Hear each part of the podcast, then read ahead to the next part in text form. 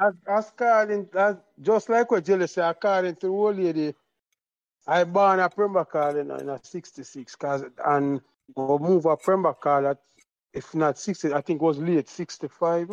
But I born a Pembroke and what come there with was five away. Was me, my older brother, Richie. No, I say? Was six away. My older brother Richie and me. My two, my three, and three sister. Yeah, yeah, three sister. Hold on. Yeah. It's Dana, Michelle. No, four sister. Dana, Michelle, Sandra, and Karen. Yeah. So, yeah, that was pretty. four- ah. So remember to like, share, and subscribe these Pembroke Hall Members podcast so neither you nor your friends will miss another memorable conversation. Thank you.